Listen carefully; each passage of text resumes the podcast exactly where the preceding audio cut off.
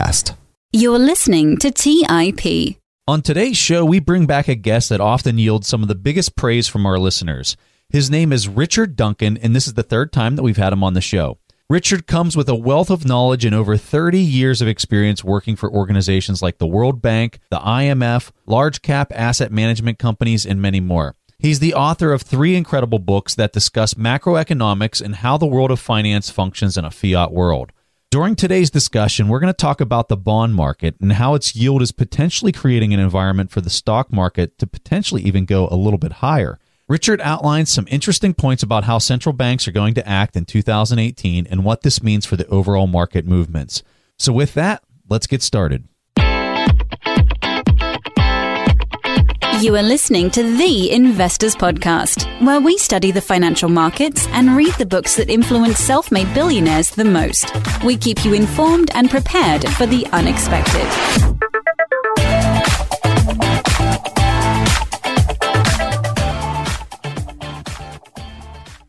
All right, everyone, welcome to the show. And we are very excited to have Richard Duncan back with us. Richard, this is the third time you've been on the show, and we're really excited to have you back.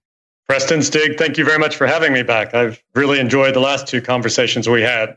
Well, it's likewise. And I know our audience really enjoys hearing from you.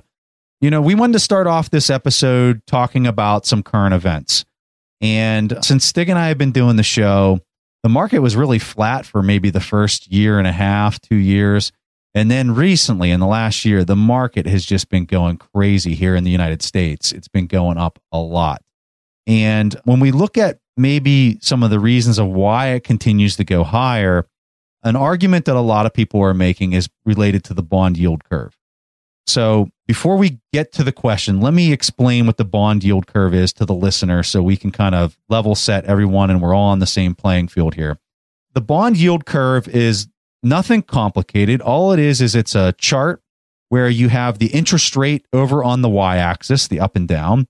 And then on the left to right is the term of the bond. So short term bonds are over on the left side of the chart.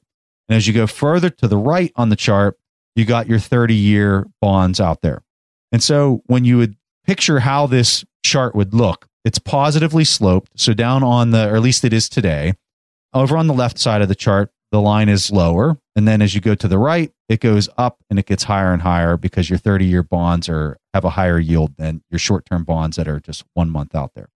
And so when we talk about a bond yield curve, when you get close to a recession or at a stock market high, historically the bond yield curve has become flat, where during the last recession, a three month note was at five and a half percent, and the 30 year treasury was also at five and a half percent. And so that really doesn't make much sense that your short term money would be at the same yield or return that you'd get on long term money. And what this does is it causes a lot of problems for banks with the way that they manage their liquidity. And so back to the original question here, and I know this is really long and I apologize, uh, Richard, but I'm trying to make sure everyone's on page here with what we're talking about a lot of people are saying that the market's not going to have a correction until you see the bond yield curve start to go flat, where the short term rates and the long term rates are at parity with each other. Do you agree with this narrative? How much more do you think this could move? I guess, what are your thoughts on the bond yield curve? Do you think that that has any impact on the stock market? Well, yes, I do think it does. I mean, as you said, traditionally, when the yield curve inverts, that most of the time is followed by a recession. So it's considered an important leading indicator for the economy. Now, the long end of the yield curve, uh, the long term interest rates, say the 10 year government bond is the most important one, that is something that the Fed typically cannot control. But the big question is, is what is going to happen to the 10 year government bond yield? Right now, the 10 year government bond yield is about 2.4%. Now, is it going to go lower or is it going to go higher? Well, if it goes lower, then the yield curve would invert, and that would suggest that there would be a recession. But it's not at all certain, in my opinion, that it is going to go lower. In fact, it seems to me more likely that rather than the yield curve inverting, we're going to start seeing the 10 year bond yields start moving higher also. Why? Because the Fed is reversing quantitative easing. So instead of I think your listeners are familiar, the Fed, for a long period of time, created money and bought government bonds.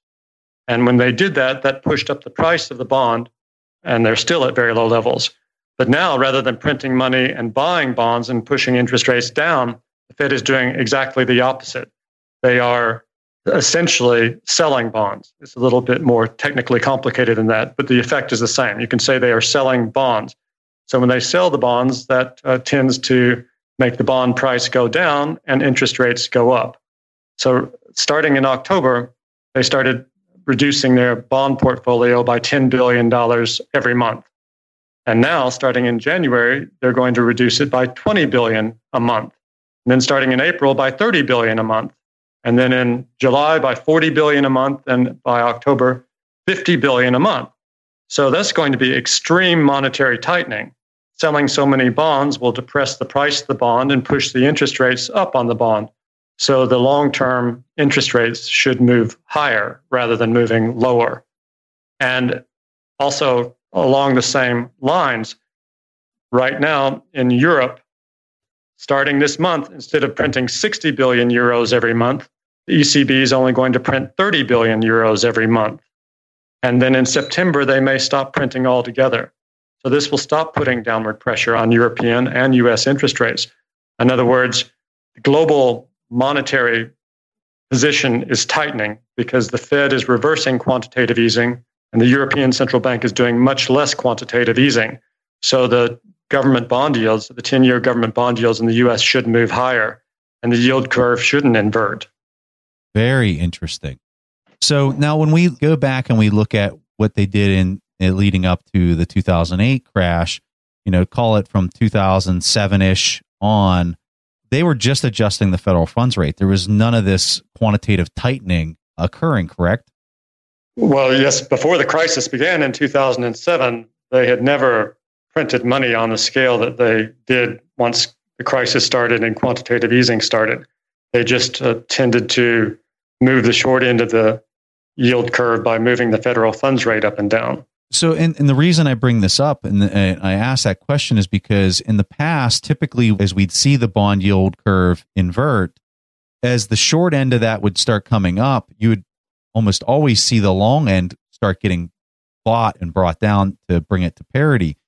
So, what happens from an equity standpoint now if the whole yield curve is just all going up and it still stays positively sloped? I guess we haven't ever seen that in the last 35 years. So, what does that do to the equity market since we haven't seen something like this? Well, so just thinking about the long end, the 10 year bond yield, it's now 2.4%, which is very, very low by historic standards. For instance, back in 1980 or 81, when interest rates peaked at the time of the great inflation in the US, the 10 year government bond yield was 15%. So starting around 1981, those bond yields came down and down and down until they are where they are now at 2.4%. And as the, the 10 year government bond yield, I believe, is the most important number in the financial world because all the, the other interest rates are set off whatever the 10 year bond yield is plus some premium.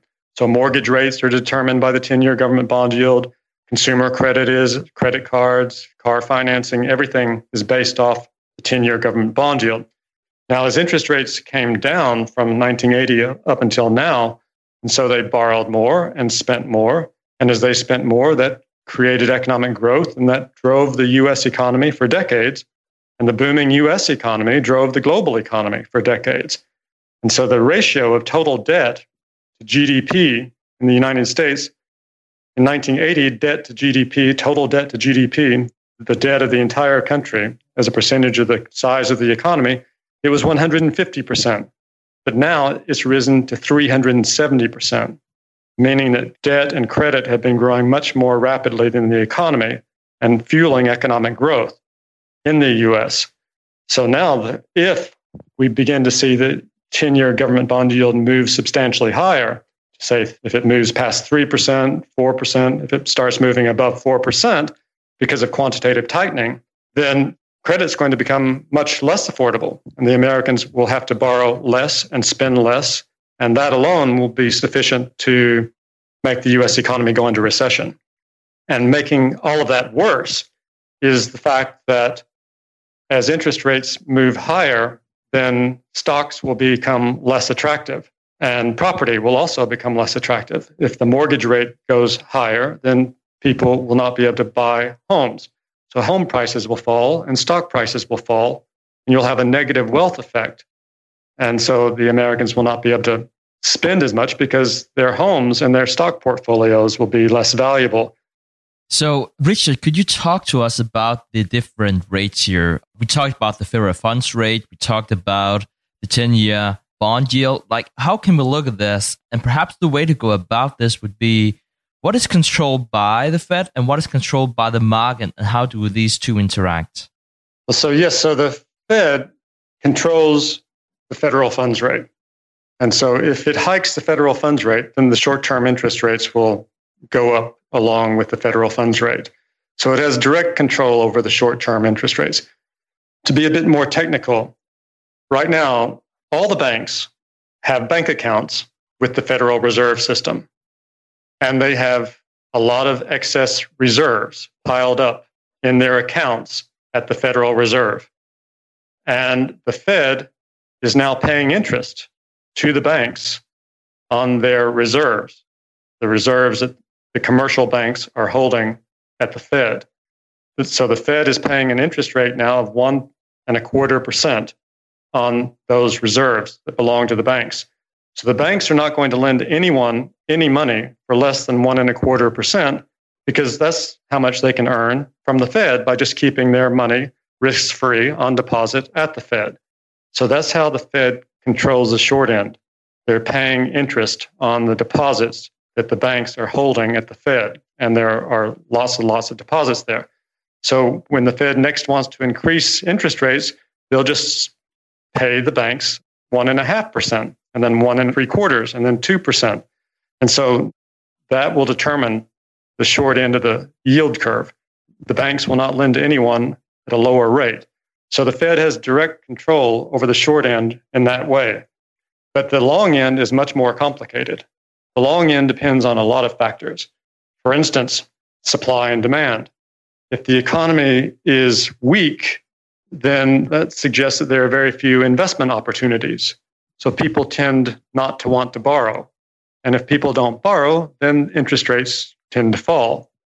On the other hand, if the government has a very large budget deficit. And of course, the US does have a large budget deficit. And it's going to become larger because of the tax cuts that just passed. If the government borrows much more, all other things being the same, that tends to push interest rates up.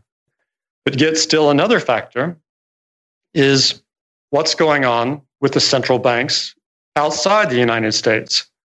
For instance, China. China has the largest central bank in the world now. It's larger than the Fed in terms of its asset size. So, for quite a long period of time, for a couple of decades, the Chinese central bank, the People's Bank of China, the PBOC, it was printing its own currency. It was printing yuan, and it was buying dollars in order to prevent the yuan from appreciating. They didn't want their currency to appreciate because China wanted to continue growing through export led growth. So altogether, China created the equivalent of something like 4 trillion US dollars and used most of it to buy dollars. And once they had accumulated the dollars, they invested those dollars into US government bonds because they bought the dollars, their exchange rate from going up so that their economy could keep growing through export led growth. But once they had acquired the dollars, they needed to invest them somewhere in order to earn interest on them. And they invested them in US government bonds. And it pushed their yields down. It, in fact, it pushed them down so far that it blew the US into a bubble during 2004, 5, 6.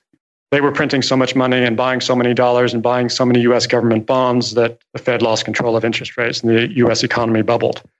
The long end of the yield curve and the Fed can't control them all. Does the Fed sit on a lot of the bonds on the long end of the yield curve with respect to what they did with the Operation Twist? When the Fed started its quantitative easing, it already had a lot of government bonds. Long term, uh, you're saying? Well, some short and some long. Before the crisis, the Fed already owned a trillion dollars worth of government bonds. At that point, when they were buying these 10 year government bonds, they did have a very strong control over the bond yields. In other words, the more money they printed and the more 10 year government bond yields they bought, the higher the bond prices went and the lower the bond yields went. So at that time, when during quantitative easing, they had a very direct control over the yields on the 10 year government bonds by printing money and buying enough bonds to make those yields go anywhere they wanted. But they've stopped doing the quantitative easing. Now, I'm curious the numbers that you quoted, what, what was it, 10 billion, 20 billion, 30 billion, was that correct for the bonds that they're getting ready to put back onto the market? That's right. They published a schedule of their intentions of uh, shrinking their balance sheet. Yeah. And in the first three months, it would shrink by 10 billion a month. The second three months by 20 billion a month, and then 30 billion, and then 40 billion, and then 50 billion a month.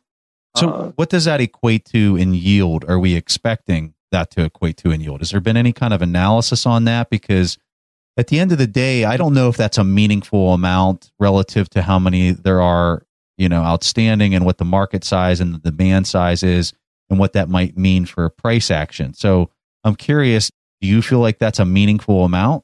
Yes, that's a very large amount. Within two years, that would shrink the Fed's total assets by something like 25%. It would reduce their size of their assets by more than a trillion dollars by adding 10 billion to the number every month. That's right. Okay. Now the next question becomes because I mean we've seen how this Fed's acted for the last 4 years. And anything that they say, they probably have to say it 10 times before they do one action. So what level of assurance do we really think we have that they're actually going to do this? Well, they started announcing this, I think it was back in June, and they started doing this in October. So this program has already begun, and it's now moved from 10 billion a month. This month, they will contract their balance sheet by 20 billion. So we're now at the 20 billion level. And this is taking $20 billion. We always talk about the Fed creating money. This is the Fed retiring money or making money that exists now disappear. They're making dollars disappear. They're sucking dollars out of the financial markets.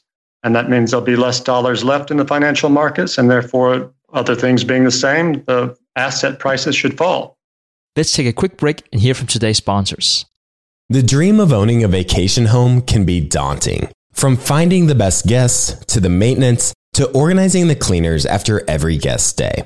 With Vacasa, they make that dream into a reality. As a full service vacation home management company with vacation homes in key destinations across the US, they know how to make owning a vacation home easy and profitable. On top of proactive property maintenance visits by professional local teams, a data driven booking platform, and around the clock support, homeowners earn on average 20% or more revenue from their vacation homes. Vacasa makes vacation home ownership easy. If you're looking to make more from your vacation home by doing less, partner with Vacasa at vacasa.com. That's vacasa.com to get started on your dream of owning a vacation home. Have you ever wondered if there's an AI tool like ChatGPT specifically built for the stock market? A tool that not only aids you in your research and analysis process, but also allows for dynamic discussions? Today, I want to share such a tool with you called Meyka. Meyka is the AI powered stock research assistant now enhanced with real time stock data. Meyka does a lot of the heavy lifting of sifting through financial statements and company data and delivers it to you nearly instantaneously. And the best part is that it's 100% free. Try it out today and ask Meyka questions like What is the financial health of Microsoft? How much cash does Copart hold on its balance sheet? What is the return on invested capital of Adobe or millions of other prompts? Check it out today for free at Meyka.com. That's M E Y K A.com. Today's episode is sponsored by Range Rover Sport. Range Rover Sport leads by example with their dynamic design that rises to the occasion. It's got powerful on road performance and commanding all terrain capabilities, coupled with signature Range Rover refinement. The third generation Range Rover Sport is the most desirable, advanced, and dynamically capable one yet, redefining sporting luxury. It's got advanced cabin technologies such as active noise cancellation and cabin air purification, offering next level comfort and refinement. The purposeful cockpit light driving position sets the tone for a focused interior that promotes exhilarating driver engagement. Award winning Pivi Pro infotainment is at the heart of the experience and provides intuitive control of the vehicle systems. You can enjoy a dynamic drive and total comfort with optional 22 way adjustable, heated, and ventilated electric memory front seats with massage function. Design your Range Rover Sport at LandRoverUSA.com. That's LandRoverUSA.com. All right, back to the show. So, uh, Richard, I would like to speak about a very related topic here whenever we talk about bond, bond yields, and those different central banks here. And I would like to start off talking about the US dollar because as we covered with you in, in the previous episode, you know, it does enjoy a lot of benefits being the dominant currency in the world, including persistent trade deficit. And the US dollar also provides uh, financial markets with a source of liquidity and foreign capital inflows.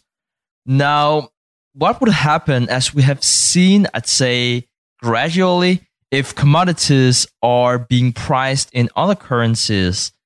And do you see this change to continue over the next few decades? Yes, I hear a lot of people now talking about the possibility that someday oil will be traded in some other currency than dollars. So I think that may be what you're referring to commodities being priced in some other currency. Most of these people are very keen gold bugs.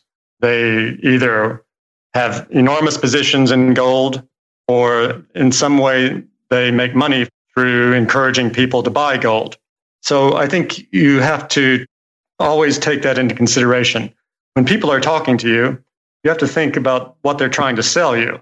And are they trying to sell you gold? Of course, if they are, they're going to make arguments that will support that, even though the arguments may not be so strong. The reason the US is the reserve currency of the world is because the United States has an enormous trade deficit every year. Roughly this year, will be something like a half a trillion dollars. That means countries like China sell their goods in the United States and they get paid in dollars and they take those dollars home. And so that the current account deficit, if it's $500 billion this year, then it's going to throw out $500 billion into the global economy.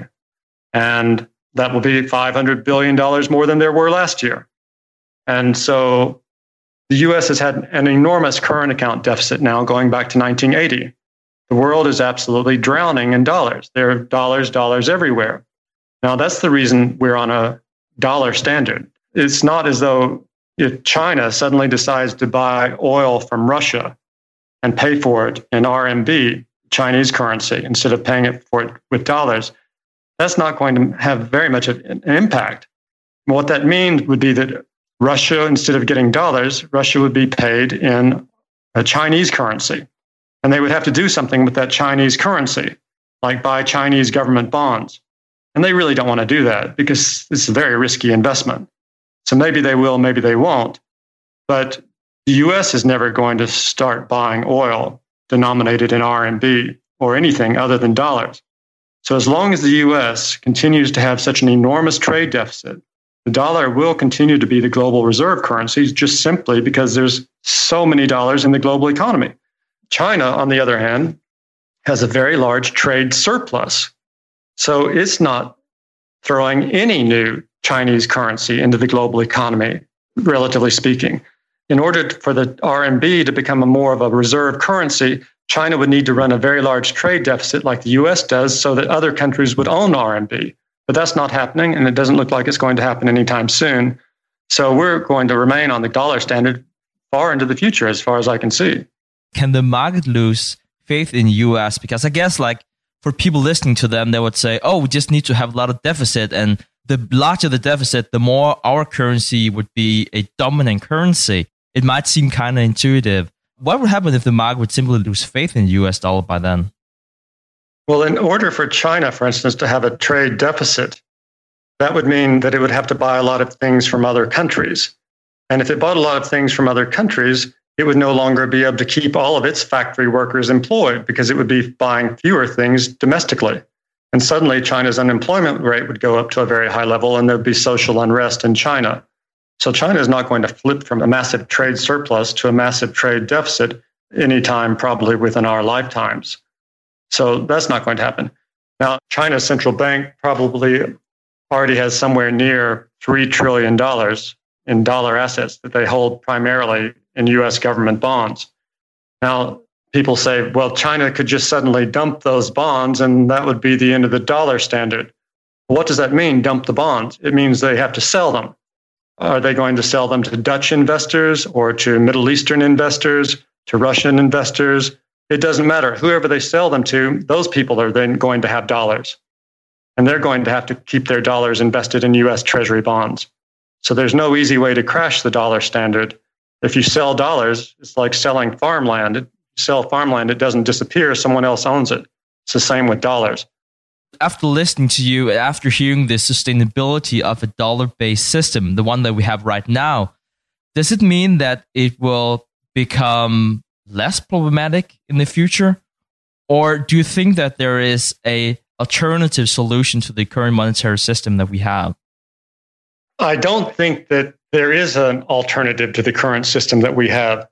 A lot of people talk about the possibility of returning to a gold standard or an SDR standard. And let me explain why that would have disastrous consequences. For instance, if we were to go back to a gold standard, then that would mean that the United States would have to buy all the things that it imports and pay with gold, as it used to have to do when we were on a gold standard. So the United States only has so much gold, and it has a very large trade deficit, especially with China. The United States trade deficit with China is $1 billion a day. So it wouldn't take very many months of a $1 billion a day trade deficit. If we had to pay with gold, the United States would run out of gold very quickly. That would mean that it could no longer buy anything at all from China. Therefore, China's export driven economy, which is already suffering from extraordinary excess capacity across every industry, if it suddenly was no longer able to have a trade surplus of a billion dollars a day with the United States, then China's economy would absolutely implode in such a spectacular manner that mankind has never seen before. So the last thing China wants is to return to a gold standard or any other standard that does not allow the United States to buy things from China at the rate of a billion dollars a day in terms of a trade surplus. Fiat money allows countries like the United States to buy things on credit, and that benefits the sellers. So the sellers are very interested in ensuring that this fiat system continues. They're not at all interested in wrecking it because they understand it would destroy their economies. Hmm. Fascinating. All right, so Richard, we're curious is there anything that you have a, you know, a lot of people have a narrative that they like to discuss or something that's, you know, we just started 2018. It's a brand new year. Is there something that maybe you've been working on or that's something that you would like to discuss that's near and dear to you? Well, two things. I mean, in terms of what I think is important, we've already touched on that. What really matters most, I believe, for this year, in all respects, is what happens to interest rates. Because we now have the Fed is reversing quantitative easing. They are shrinking their balance sheet. This is radical monetary tightening. And the same thing is beginning to occur in Europe. And so we're moving from a period of extreme loose monetary policy to what can only be described as radical tightening. Now, of course, before things run out of control, they would stop quantitative tightening. They would stop, pause, and if things really started to crash too violently, then they would launch another round of quantitative easing again. They would have QE4 to push them back up.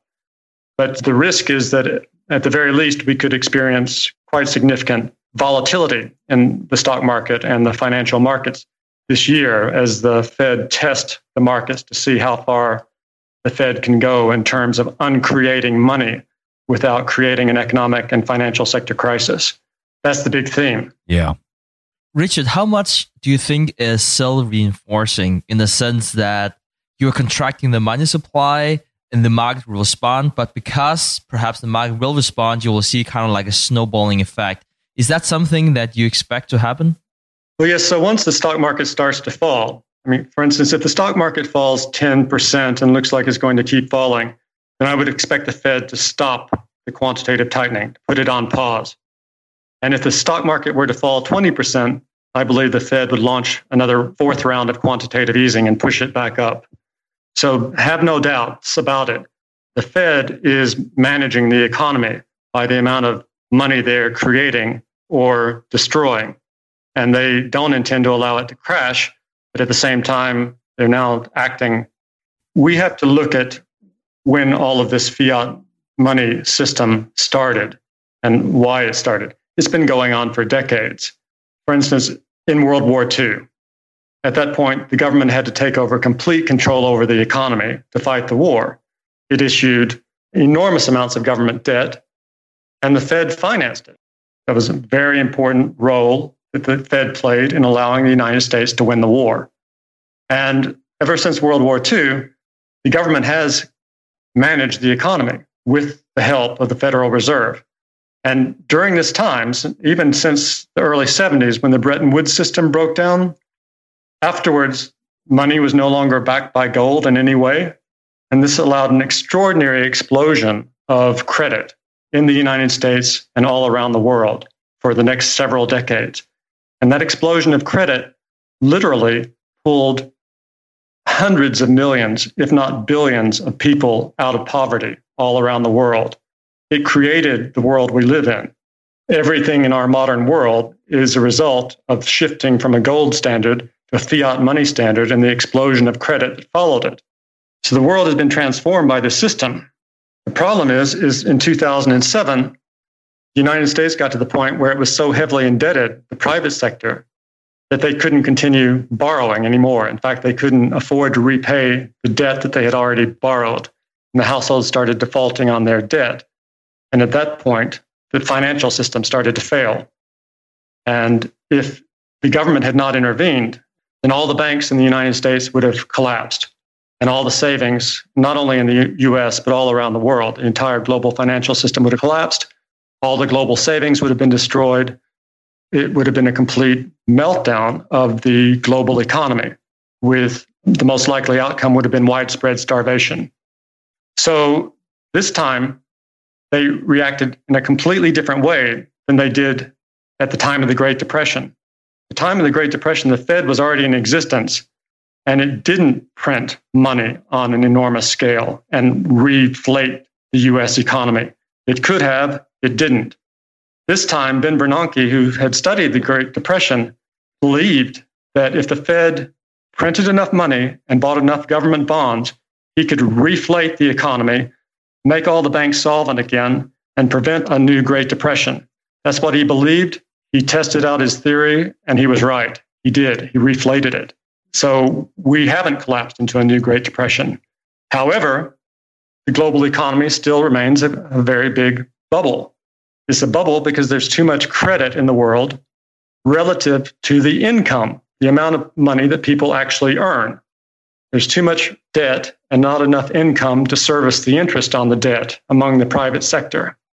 So that really means that only the governments have the ability to borrow and spend more aggressively to keep the global economy from shrinking, perhaps spiraling into a downward depression. And so that's why the US government had to increase its debt by $10 trillion over the last 10 years. And they were able to do that because the Fed monetized one third of it. The Fed essentially bought up $3.5 trillion of, out of the $10 trillion of new government debt that the government issued. So it was this combination of government spending being financed by paper money creation that prevented us from replaying the 1930s. So, in this respect, the central bank played a very crucial role, not only in financing World War I and World War II and the Cold War, but this time in preventing this fiat money system from imploding into a new Great Depression. The question is, is what policies will we have now to ensure that the economy doesn't once again experience a financial sector crisis the way that it did in 2007 given that the private sector is still very heavily indebted and really can't continue taking on more debt. So, Richard, it's really evident listening to you how the money supply is controlling so many different parts of the economy. which time period would you say is the time period where monetary policy had the least and most significant impact? And why is that? So that is a complicated, complex question that really requires a very long answer, I think. But I would say that the time when the Fed was least effective was during the early, the first few years of the 1930s, when it didn't take actions to stop the bank failures. By 1933, when President Roosevelt took office, the banking crisis was so systemic that he declared a, national bank holiday and closed all the banks in the country. And by the time they reopened, well, 25% of them never did reopen. So that was the time when monetary policy was the least effective because the people running the monetary policy didn't know how to work it at the time. The time when it was most effective was during World War I and World War II. It allowed the US government to borrow as much money as necessary to fight and win the war. And the Fed printed the money necessary to finance that government borrowing and allowed the government to borrow at very low interest rates. Let's take a quick break and hear from today's sponsors. Kyle, you're connected with a ton of different investors and portfolio managers, and you're just really in the know on a lot of these things. How do you keep up with all the day to day headlines for your portfolio companies? Yeah, so I used to have a ton of issues with this, and that was until I started using Yahoo Finance. Really? What's so great about it? So Yahoo Finance is awesome. I have my whole portfolio entered and I can easily see all the top headlines to keep up with the recent news. And each day you get an overview of the major global events that might be moving the market. So I'm ready to easily pounce on any opportunities that come my way. What else can you do on Yahoo Finance's platform? They also have a number of cool features, including a tool that lets you link all of your investment accounts, analyst ratings, and independent research, as well as the ability to create customized charts. Well, now I know that the audience is really going to love this one. And actually see they have 90 million monthly active users. For comprehensive financial news and analysis, visit the brand behind every great investor, yahoofinance.com. The number one financial destination, yahoofinance.com. Today's show is sponsored by public.com. That's where you can earn 5.1% APY with a high yield cash account. While we can't say for certain it's the highest interest rate there is, we can say this. It's a higher rate than Robinhood, a higher rate than SoFi, a higher rate than Ally, a way higher rate than Bank of America and Chase, a higher rate than Citi, Wells Fargo, Discover, and it's a higher rate than American Express too. So if you want to start earning 5.1% APY on your cash, check out public.com. We can't say it's the highest interest rate, but it's pretty damn up there. This is a paid endorsement for public investing. 5.1% APY as of March 26, 2024, and is subject to change. A high yield cash account is a secondary brokerage account with public investing, member FINRA slash SIPC. Funds from this account are automatically deposited into partner banks where they earn a variable interest and are eligible for FDIC insurance. Neither public investing nor any of its affiliates is a bank. US only. Learn more at public.com slash disclosures slash high dash yield dash account. As many of you know, I love studying businesses and networking with business owners. The more I've studied businesses, the more I've realized that starting and scaling your business is easier than ever because of companies like Shopify. Did you know that Shopify powers 10% of all e commerce in the US? Shopify is the global force behind Allbirds, Rothy's, and Brooklinen, and millions of other entrepreneurs of every size across 175 countries. Shopify is the global commerce platform that helps you sell at every stage of your business, from their all-in-one e-commerce platform to their in-person POS system. Wherever and whatever you're selling, Shopify's got you covered. Shopify even helps you turn browsers into buyers with the internet's best converting checkout up to 36% better compared to other leading commerce platforms. What I personally love about Shopify is that it's the turnkey solution to kickstart and grow your business. And they are totally committed to giving you the necessary tools to succeed as a business owner. Plus, they have an award winning customer support team there to help you every step of the way. Because businesses that grow, grow with Shopify. Sign up for a $1 per month trial period at Shopify.com slash WSB. That's all lowercase. Go to shopify.com slash WSB now to grow your business no matter what stage you're in. That's shopify.com slash WSB. All right, back to the show. And where do you think we are in that, given the current conditions that we have now? Is monetary policy effective today compared to history? So you could say that in a sense, the crisis of 2008 and the Fed's response to it was almost the same sort of pattern that occurred during the two world wars. There was a crisis. The government had to borrow, in this case, $10 trillion to ensure that this crisis didn't overcome our country.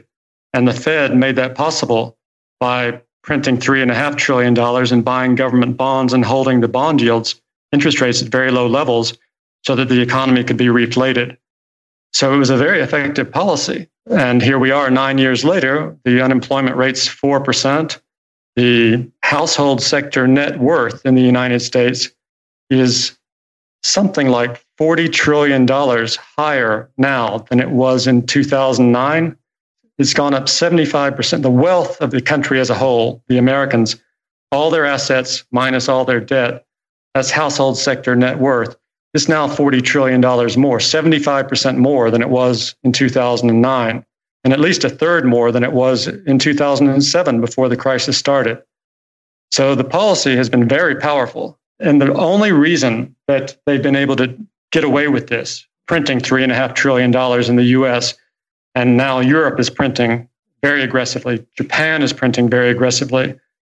The reason they have managed to get away with that this time is we have a global economy.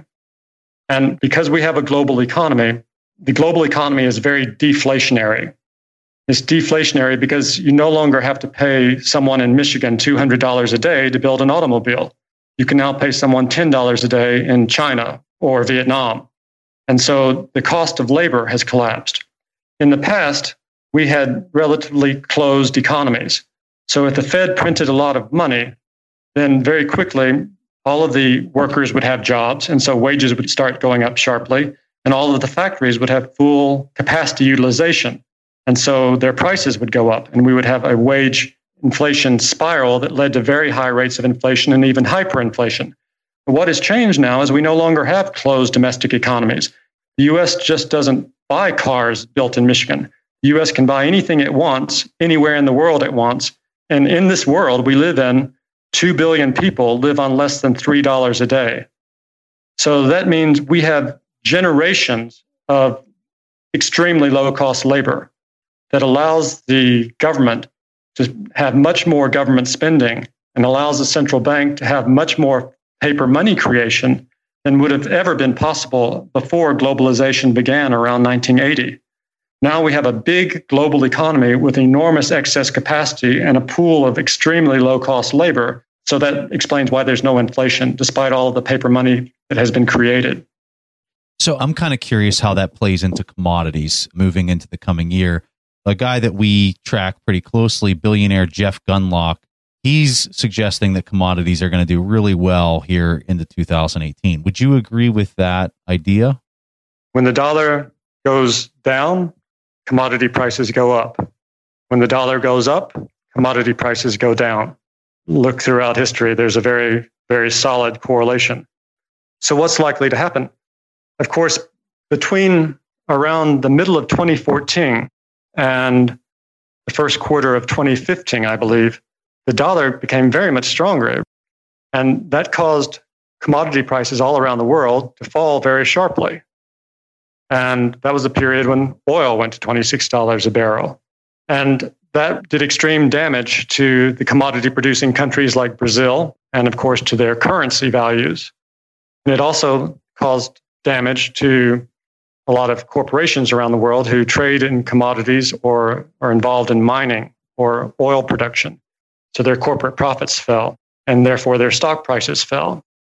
But now the dollar, it's stabilized for a while. And at the moment, very mysteriously, it's weakening. It's actually, the dollar is becoming weaker over the last several months. And as a result, oil is moving higher and gold is moving higher. Now, for me, I can't understand why the dollar is weakening. because, as I've said, the Fed is now conducting very aggressive monetary tightening by reversing quantitative easing and withdrawing dollars from the global economy. The fewer dollars there are in the global economy, supply and demand. If there are fewer of something, it becomes more expensive. So the dollar should appreciate. But instead, the dollar is weakening. But I still believe that as the Fed continues with this tightening schedule, where they will be removing $50 billion a month, destroying $50 billion a month starting in October, that should cause the dollar to strengthen. And if it does, then it's going to cause gold and oil and all the other commodities to fall. All right, Richard, we are so thankful that you uh, took time to come on the show. I know every time you come on, I learn a ton. I'm speaking for Stig, but I'm assuming Stigler. It's a ton right there with me, and he's smiling. He's saying yes. yeah. But, you know, we want to give you an opportunity. We know that you're currently working on a video that you're going to have available on your Macro Watch website that goes through the history of the Fed. It also goes through the history of monetary policy.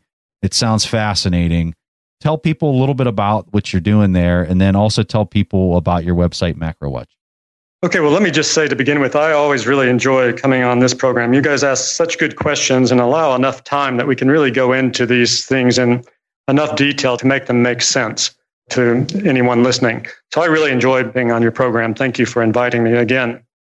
You know as you know i publish a video newsletter called macro watch and every couple of weeks, I upload a new video, which is essentially me doing a PowerPoint presentation describing something important going on in the global economy and how that's likely to affect the stock market, the bond market, interest rates, commodities, and currencies. Well, this time I'm working on something I'm really excited about.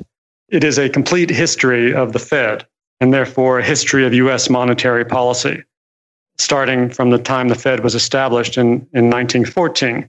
And what I've done is I break this into seven different periods. And for each period, there are two charts that I discuss.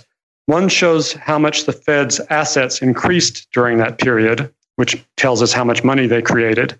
And the other chart shows how the composition of the Fed's assets and liabilities changed during that period. And by looking at the change in the makeup of the Fed's assets, and the change in the makeup of the Fed's liabilities, it tells the complete story of how the Fed evolved. Initially, the Fed was just intended to be a relatively passive institution that would serve to prevent banking sector crises. There had been a very severe banking sector crisis in 1907.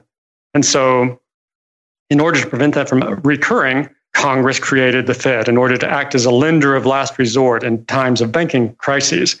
But it wasn't intended to be a very active institution. It was just going to take a passive role. But the very same year the Fed started operations, World War I began.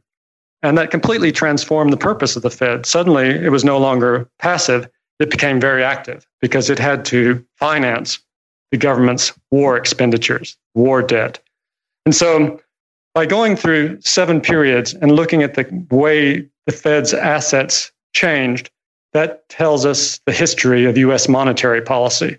And that's extremely important because now the Fed is the most important instrument, along with US government debt, in the way that the United States government manages our economy.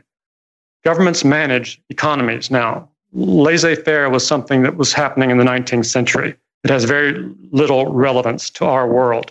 Now the governments manage the economy If you want to understand how they're managing it and what that's likely to mean for your investment portfolio and your investment strategy, then you have to understand monetary policy. So I would like to offer your listeners a 50% discount to the subscription to MacroWatch. MacroWatch costs $500 a year, but if you visit my website, which is richardduncaneconomics.com, that's richardduncaneconomics.com, go to the website, click on the subscribe button, it will ask, Do you have a coupon code? If you use the coupon code history, type in history, it will give you a 50% discount. So that will give you a one year subscription for $250. And with that, you will get one new video every two weeks. Plus, you will also have access to now there are 40 hours of Macro Watch videos in the Macro Watch archives, which you can begin watching immediately. So I hope you'll take a look. Great handoff, Richard. And again, thank you so much for coming on the show. All right, so this is the point in the show where we take a question from the audience, and this question comes from Suryadi. Hi, Preston and Stig. This is Suryadi Sharifuddin from Jakarta, Indonesia. I've been listening to your podcast for a couple of years now. I've learned so much from you guys. Thank you for all the great work you guys are doing educating us. One of the things that I really appreciate about you guys is how open-minded you are to gold as an investing option even though I know Warren Buffett won't touch gold at all. So my question is, how do you guys stay open-minded to new ideas so that you can make the best investment decisions? Thank you. I mean, this one's really easy for me. I've just been wrong so many times that I have to be open minded at this point. How about you, Stig? Let me hear your response. Oh, I've definitely been wrong at least as many times as you, Preston. One thing that I would like to take away from this discussion is what's your thought process whenever you start doubting yourself? And one thing that I, I think I've learned from studying all these billionaires is how you should seek the advice, say the bear case, for someone who's bull and vice versa. Because those arguments that you will find from people who really believe something, but still can pinpoint something and can go wrong, they're typically a lot more thoughtful. There's nothing more waste of time than if you meet someone who is saying, this is the best thing in the world. These are the 10 arguments why it's the best thing in the world, and there are no downside whatsoever. Chances that you can use the arguments for anything is probably not that high. So that's the first part of my response. The other thing about Warren Buffett and how he's, he's talking about gold, I think Warren Buffett is very open minded, but I think he's very open minded in his own niche, which is equities. If you just think about, you know, the story whenever he met Bill Gates and Bill Gates talked about these amazing questions that he never got about his company from anyone else. Specifically, Buffett, you know, asked silver bullet question like, who's the biggest rival and why and what they're doing better than you?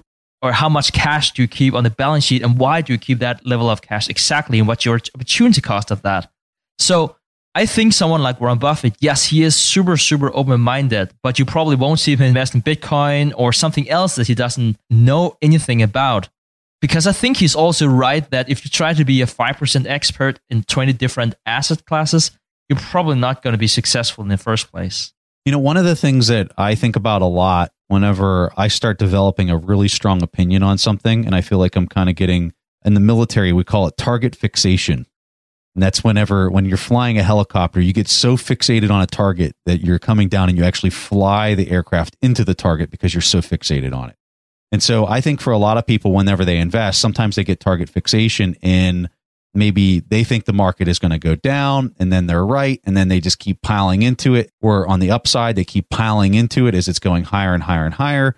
And they get fixated on the fact that they're right and they stop asking themselves, why am I wrong? Which goes back to the story of Ray Dalio.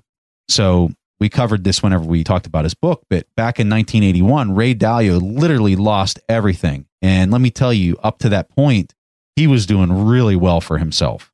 He was, you know, a master at derivatives and he was a master at commodities and currencies and things like that. And in 81, he had an opinion and he stuck with that opinion. He basically had convinced himself that there was no way he could be wrong and he was dead wrong and he lost everything. And I think about that because when I think of people that are really smart out there, Dalio is definitely one of the top people on the list. And the thing that I remember distinctly from his book is him saying, I stopped asking myself why I'm right and I started asking myself, why am I wrong?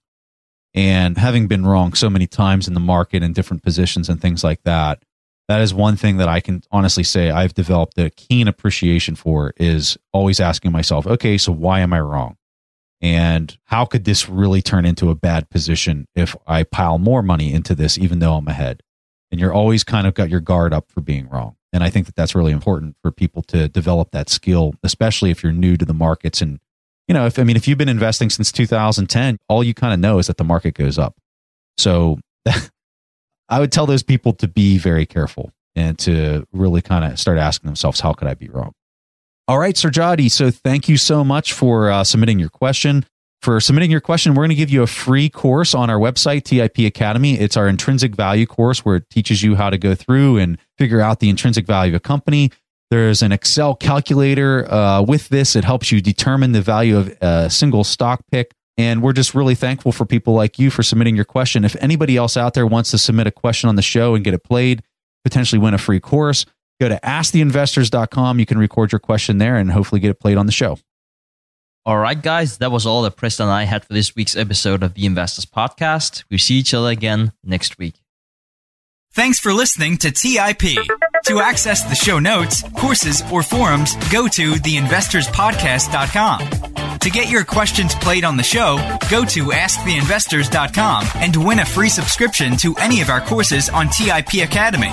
This show is for entertainment purposes only. Before making investment decisions, consult a professional. This show is copyrighted by the TIP Network. Written permission must be granted before syndication or rebroadcasting. VIP,